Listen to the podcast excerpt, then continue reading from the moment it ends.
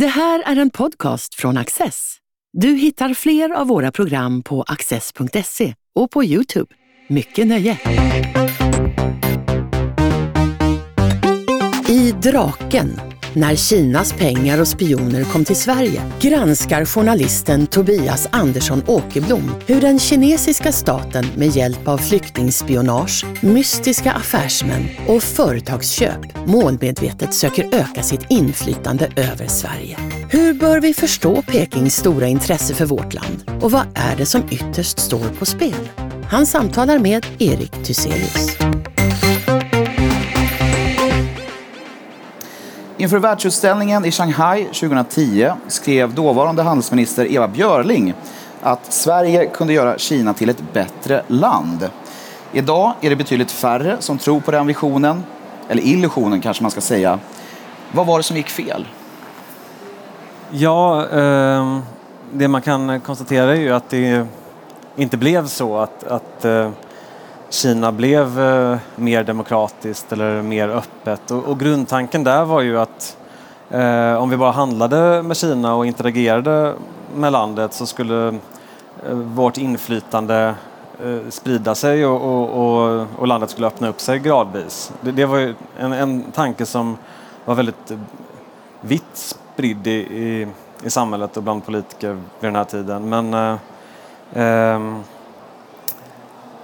några år senare så kom ju de första tecknen på att Kina istället eh, gick i rakt motsatt riktning. Att det istället skulle bli precis tvärtom. Alltså Kina har ju blivit en mycket hårdare diktatur än vad det var eh, på den tiden. Eh, och det har ju visat sig på en, på en rad olika sätt. Ehm, men jag tror att grund, alltså det som gick fel var väl kanske helt enkelt föreställningen att vad vi gör som ett litet land att det kunde påverka stora Kina och jag tror att man helt enkelt inte såg den eh, maktbalansen som redan hade förskjutits vid den tidpunkten. Man, man hade liksom en, en eh, bild av att Kina var något det inte längre var kanske. Kina har ju massa olika sätt att utöva inflytande i Sverige. Ett av dem är ju hur man använder eh, flyktingar, eller man spionerar på flyktingar och du tar upp ett sånt fall i din bok. Kan du berätta om Dorji Gantsan? Det är ju alltså en man som dömdes eh, 2018 ursprungligen då för att ha spionerat på tibetaner eh, här i Sverige. Och eh, eh, han eh, kom ursprungligen hit eh, strax efter millennieskiftet. Redan eh, 2009 så, så visste Säpo att han hade kontakt med kinesiska underrättelseofficerare, eller en kinesisk underrättelseofficerare som eh, då bodde i Stockholm och, och hade täckmanteln som eh, eh korrespondent på Folkets Dagblad eh, här. Den här underrättelseofficeren han avslöjades i samband med att eh, man hade en utredning mot en annan kinesisk spion här, här i Sverige som spionerade på uigurer. Eh, och då upptäckte man att den här eh, så kallade journalisten då, också hade eh, hemliga samtal med en särskild telefon eh, med just den här mannen, Dodge Jensen. Så då plockade man in honom för, till förhör eh, och frågade ut honom om detta och så. Eh, men man gick aldrig vidare med det. Man släppte det. Eh, från Säpos håll så räknade man med att troligtvis så skulle det här eh, avskräcka så pass mycket att han inte skulle fortsätta om, om, om det nu var så att han höll på att spionera. För att eh, man hade ju heller inte tillräckligt på fötter bedömde man för att gå vidare med en brottsutredning då. Men eh, det eh, man sen upptäckte då var ju att han sen hade fortsatt ha kontakt med andra kinesiska underrättelseofficerare men där då istället som var baserade i, i Finland, eh, i Helsingfors eh, och sen också i Polen, i Gdansk rest med färja dit och, och träffat dem. Eh, och det var det sen så då framförallt den här kontakten med underrättelseofficeren i Polen som han sen dömdes för eh, eh 2018. Men det som är fascinerande med det här fallet är ju också att eh, den här mannen då, han kom ju hit som, eh, som flykting ursprungligen. Eh, och eh, det första som hände när han kom hit egentligen var att han bytte namn eh, till just Dory Jensen som är ett, ett tibetanskt namn. Då. Ursprungligen så hade han ett, ett annat eh, namn som inte hade tibetanska förtecken. Eh, och eh, sen så liksom levde han under några år eh, i Kumla ehm, utan att ha kontakt med eh, speciellt många andra tibetaner här i Sverige. Men, men, men sen runt 2007 så liksom blev han en naturlig del av den här tibetanska gruppen som, som finns här. Som är, det är en jätteliten grupp, alltså 140 pers ungefär. Eh, men han blev en naturlig del av dem och började komma på deras demonstrationer och, och, och fester och sådär. Eh, men nu är det ju många som frågar sig om han överhuvudtaget ens är tibetan. Eh, så i det, det fallet har jag granskat närmare och då, jag har träffat honom flera gånger, första gången i samband med rättegången. Ehm, och eh, sen så har jag också följt vad som hände efter att han, han dömdes, för nu så är han ju kvar i Sverige. Han, efter att han eh, eh, avtjänade sitt, fäng sitt fängelsestraff så, eh, så plockade Säpo in honom enligt den här lagen som inte längre gäller, men som fanns då som hette lagen om särskild utlänningskontroll. Um, där man liksom på grund av att man bedömer att en person eh, är ett hot mot rikets säkerhet till exempel kan få dem utvisade. Eh, så att det första som hände när, när hans eh, fängelsestraff avtjänat var att de kom och plockade honom igen och satte honom i, i häkte, i isolering. Eh, och där satt han eh, längre än vad han eh, faktiskt gjorde i, i fängelset. Men sen till slut så var de tvungna att släppa honom. Eh, för att de har inte, de inte lyckats att utvisa honom till Kina. Och idag befinner han sig i någon slags limbo då? Ja, det kan man säga. Precis. Så han får ju egentligen inte vara här, men eh, eh då i och med att man från, från kinesiskt håll eh, inte erkänner att han eh, är kinesisk medborgare och, och varken han eller de kinesiska myndigheterna vill samarbeta så finns det liksom inte så mycket man, man kan göra, eh, verkar det som. Det är ju, myndigheterna vill, vill ju liksom inte kommentera de här processerna Eh, öppet. Så att det eh, exakt varje detalj om vad som pågår är svårt att få inblick i men, men det är så det, det framstår. Ett annat namn som dyker upp i din bok eh, i ganska många kapitel det är affärsmannen Kevin Liu. Vem är han och, och hur kommer det sig att det är väldigt många varningssignaler om den här mannen så lyckas han ändå bygga upp ett, ett ganska imponerande nätverk med svenska universitet, ambassader och näringsliv? Ja, han är en, han är en gåta kan man säga, den här Kevin Liu. Ehm, han kom i allmänhetens blickfång kan man säga eh, i samband med de beryktade mötena på Sheraton som var för ett par år sedan eh, där eh, Sveriges dåvarande ambassadör i Peking, Anna Lindstedt, står i centrum tillsammans med Gui Minhais dotter, Angela Gui. Det som hände på de här mötena var ju att man, man träffades där och pratade under, under två dagar och Angela Gui blev då uppmanad av affärsmän som hade kommit till det här mötet att, att hon skulle upphöra med sin offentliga kritik i, i fallet Gui Minhai. Uh, och det blev ju sen i sin tur ett, ett väldigt uppmärksammat rättsfall där, uh, där vår ambassadör, eller då före detta ambassadör nu, åtalades för ett, ett, ett, väldigt ovanligt brott som heter egenmäktighet i förhandling med främmande makt. Uh, så det är liksom bakgrunden. Ken Liu var en av de här affärsmännen som då anklagades för att ha gått eh, Kinas ärenden på det här mötet. Ehm, men jag, jag tittar ju på hur, alltså liksom i fallet Roger Jensen då, så tittar jag på hur gick det egentligen till när han kom in i svenska samhället. Ehm, och det är ju en, det är en väldigt lång historia ehm, på så sätt att den, den börjar redan 2010. Då dyker han upp eh, från ingenstans och ska starta ett eh, samarbete med Högskolan i Jönköping om att rekrytera kinesiska studenter dit. Eh, och det ska gå väldigt fort och det, det, det ska komma hundratals studenter och bli en, en, en bra affär för, för högskolan. Då. Det eh, havererade totalt eh, men eh, han fortsatte dyka upp på massa olika högskolor under många års tid. Då. Eh, och eh, han lyckades få titlar där han var liksom eh, Kungliga Musikhögskolans representant i, i Asien och visitkort och mejladresser. Eh, och genom att han hade då de här kontakterna med eh, andra högskolor eller institutioner eller företag så kunde han liksom eh, komma vidare till, till nästa. Eh, och eh, hela tiden så resonerade man som så att den här personen som har så, så många samarbeten med trovärdiga motparter, han måste man ju kunna lita på. Eh, och det var också så som då vår ambassadör till slut eh, resonerade när, när hon kom i kontakt med honom, när, när, eller rättare sagt då när han närmade sig henne eh, med hjälp av de här kontakterna som hon hade på, på högskolorna så närmade han sig ambassadören och andra beslutsfattare på, på ambassaden i Peking. Um, och um, då, det har Anna Lindstedt vittnat om i, i, under rättegången att uh, hon resonerade som så att hon hade liksom inte någon anledning att ifrågasätta alla de här institutionerna som tidigare samarbetat med honom. Um, och det, det var ju liksom den frågan som inte riktigt utreddes under uh, under rättegången. På vilka, på, på vilka grunder gör han det här? Uh, och på vems uppdrag då? Är, är det här och det som hände på Sheraton egentligen en kinesisk påverkansoperation?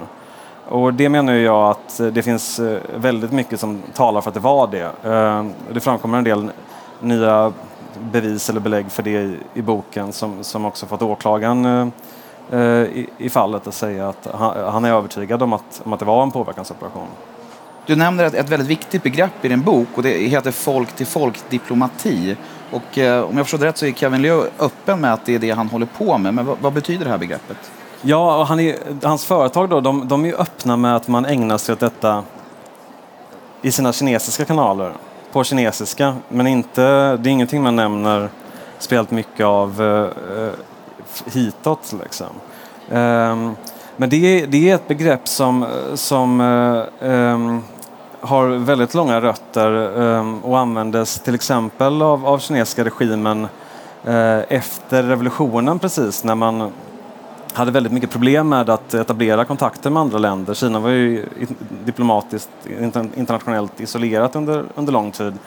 Då hade man en tanke om att man från regimens håll kunde använda vanliga människor eh, eller affärsmän eller så, eh, för att bana väg helt enkelt, att, att skapa de kontaktytor som man, som man själv inte, inte kunde. Eh, och det är ju lite den teoretiska grunden bakom det här folk-till-folk-diplomati.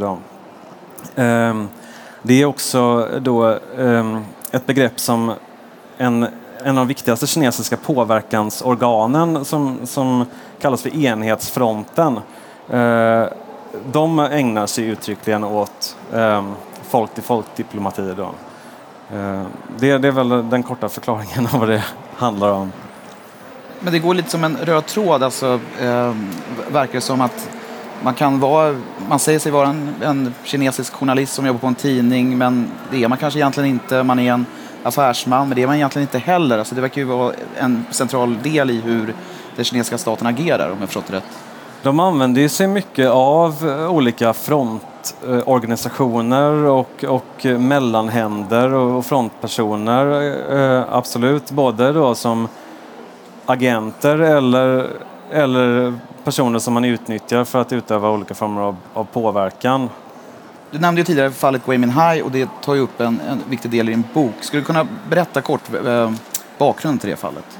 Ja, bakgrunden är ju att Gui Minhai, alltså, som är en svensk eh, bokförläggare som, som var baserad i, i Hongkong och hade ett bokförlag och en bokaffär där, eh, fördes bort av kinesiska myndigheter från sin eh, semesterbostad i Thailand eh, och eh, har varit eh, frihetsberövad eh, sedan dess. Eh, det har ju blivit en eh, en väldigt stor stötesten i, i de svensk-kinesiska relationerna, eh, får man säga. Och framförallt eh, så blev det ju det efter att han fördes bort för andra gången. För det var ju så att eh, han hade släppts eh, och befann sig i någon form av kommunarrest för några år sedan. Och då var man av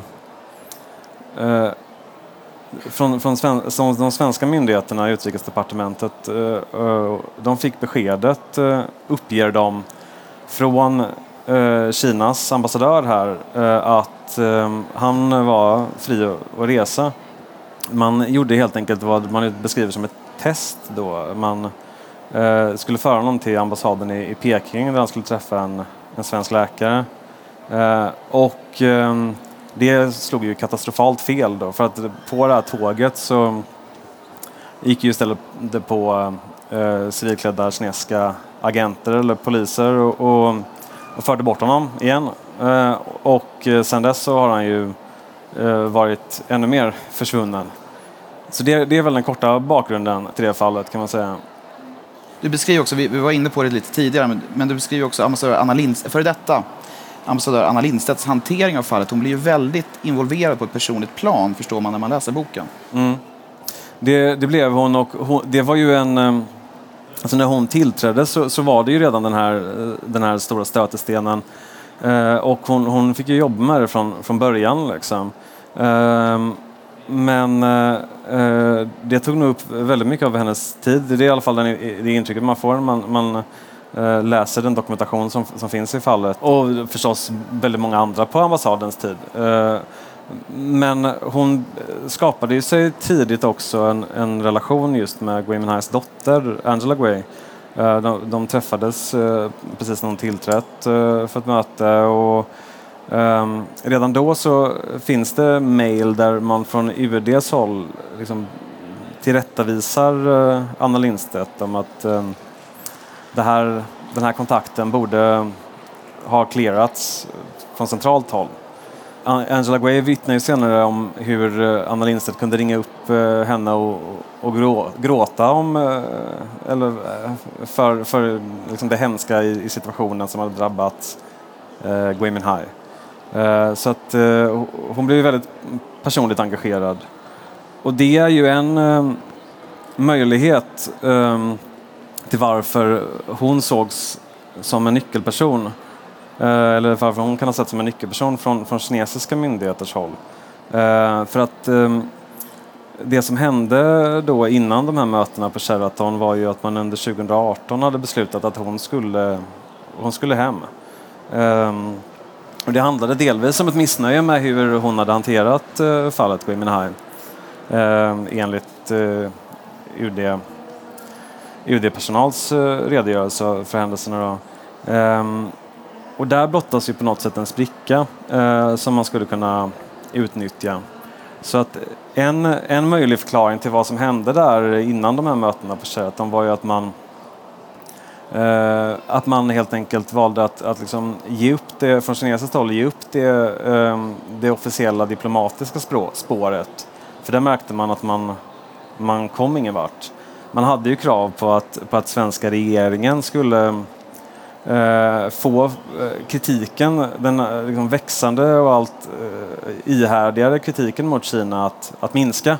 Men det var ju liksom någonting som svenska regeringen absolut inte kunde tillgodose. Det, det eh, framstår ju som ganska självklart för, för de allra flesta tror jag att, att det, det hade varit väldigt svårt att motivera för, för, för regeringen att den skulle på något sätt liksom blandas i svensk yttrandefrihet.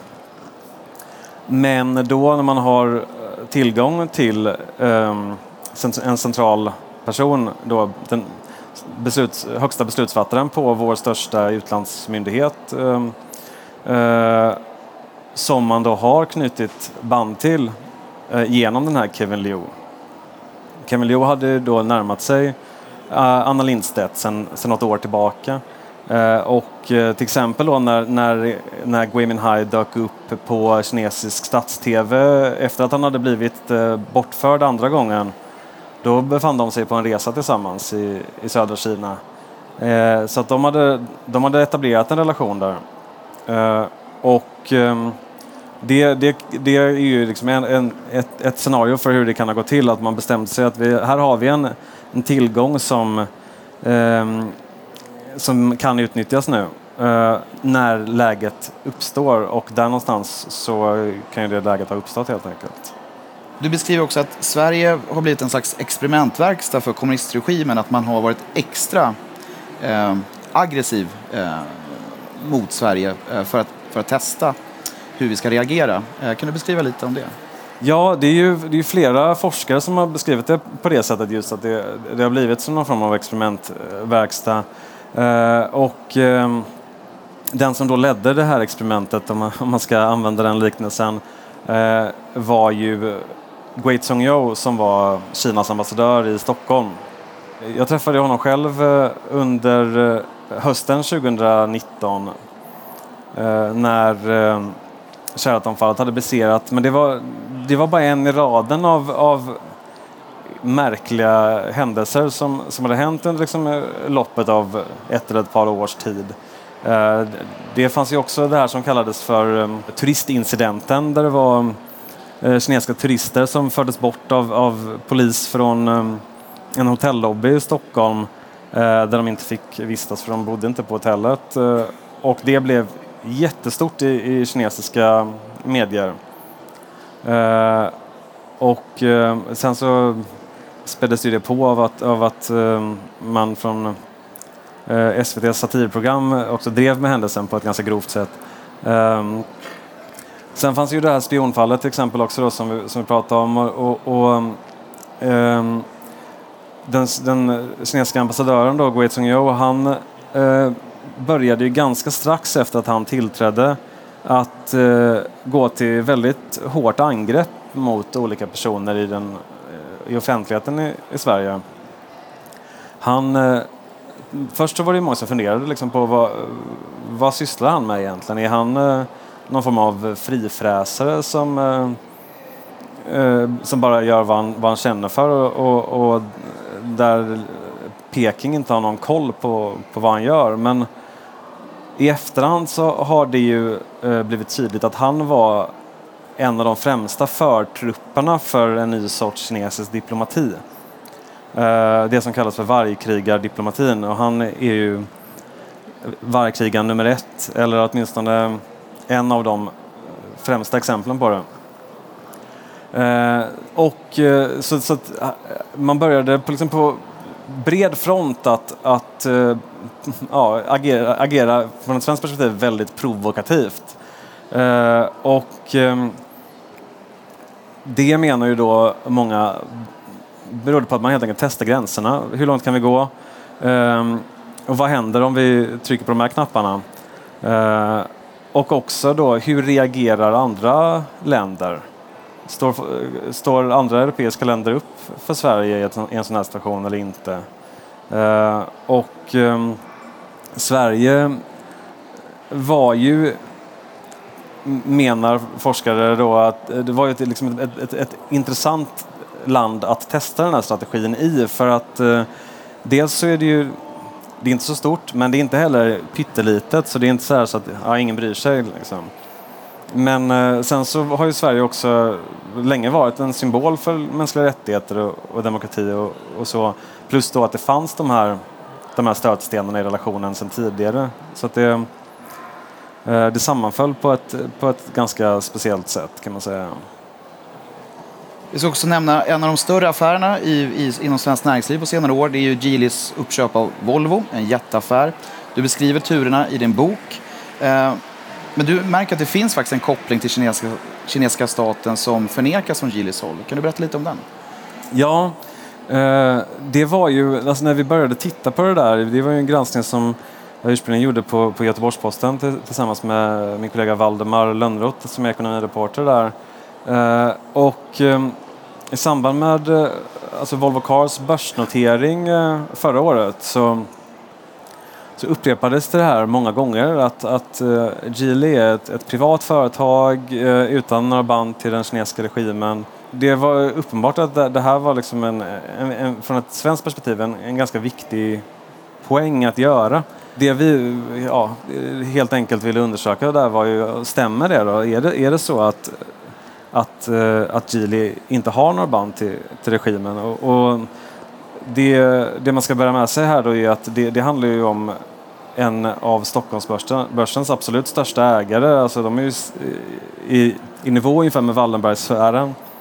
Eh, för att förutom att vara hu eh, huvudägare och äga den absoluta merparten av, av Volvo Cars så äger de också stora andelar i AB Volvo. Dessutom så, så har de ett stort intresse i, i Mercedes-Benz i, i, i, Tyskland. Så att det är ju det är verkligen en maktspelare i det europeiska näringslivet som det handlar om. Eh, och eh, det vi gjorde då var ju helt enkelt att eh, eh börja kartlägga Geely. Och det, det man ska bära med sig då är att det, Geely är inte ett företag. Det är inte bara ett bolag. Och det är mycket så det har presenterats. Eh, eh, man har fått så här schematiska skisser av hur, hur hänger det här ihop? Hur, ser ägandet till, hur kommer ägandet till Volvo in och, och hur det håller ihop med resten av, av deras verksamheter. Men eh, eh Geely är ju eh, liksom ett, ett, enormt konglomerat med många hundratals bolag. Eh, och den här beskrivningen då av att det inte finns något statligt ägande i Geely, det, det gäller ju det högsta eh, ägarbolaget eh, som är högst upp i pyramiden och som kontrolleras av, av Licheford och hans son. Eh, men vi började titta på alla, alla bolag i den här sfären, eh, både deras, liksom, deras dotterbolag och, och, det finns flera olika koncerner som är samflätade med varandra. Liksom. Eh, och det vi kunde se då var ju att på varje nivå under det här absoluta toppskiktet så kom det in statligt kinesiskt ägande eh, på olika sätt. Det framstår ju väldigt tydligt att det, det finns ett, ett, eh, statligt inflytande i Geely. Ehm, sen så finns det också en hel del statliga bolag som, som Geely har en liten del i och, och olika former av samverkande på olika sätt. Så totalt kunde vi identifiera 80 olika bolag där, där Geely och staten eh, ägde eh, tillgångar ihop. Ehm, för ja, väldigt mycket pengar. Vi ska alldeles strax runda av, men innan vi gör det så skulle jag vilja fråga dig, vad var det som förvånade dig mest när du skrev din bok? Det som förvånade mig mest var nog egentligen långsiktigheten i alla de här tre historierna. För att det, eh, det, det är ju någonstans, någonstans det som eh, är den gemensamma nämnaren mellan dem. Att de, de pågår över mer än ett decenniums tid. Eh, och i alla de här fallen så har man från svenskt håll bara accepterat en beskrivning av hur verkligheten är utan att kontrollera den. Ehm, det gäller både då i, i spionfallet där man eh, kan se att, att han egentligen kom hit på, på falska grunder. Det, det jag kan se att eh, uppehållstillståndet som han fick från början, eh, det gäller för en man som är 159 cm lång och han är 170 så att eh, det, det är inte ens eh, rätt person som har kommit hit. Ehm, men det var inte någonting som kontrollerades av Migrationsverket vid det tillfället. Och samma i fallet med, med Kevin Liu då till exempel så var det ju ingen som ställde sig frågan, vem är den här personen egentligen och, och, och varför gör han det här? Eh, man trodde ju att man samarbetade med ett, liksom ett an, anrika eh, högskolor i Hongkong men i själva verket var ju de man skrev avtal med bara hans skalbolag. Eh, och samma då i fallet här med, med Geely och Volvo, där har man ju liksom kommit undan med att säga i, under ganska lång tid att, att det är på det sättet att, att Geely inte har några, några kopplingar till den kinesiska staten och det, det har ju till och med då Volvos VD sagt. Um, när det helt enkelt inte stämmer. Och det är egentligen är, det är tidsödande att kontrollera men inte så svårt egentligen om man kan kinesiska. Um, det vi gjorde där var ju helt enkelt bara gå igenom i bolagsregister och bolag för bolag och, och kolla hur det ligger till. Tobias Andersson Åkerblom, stort tack! Tack så mycket.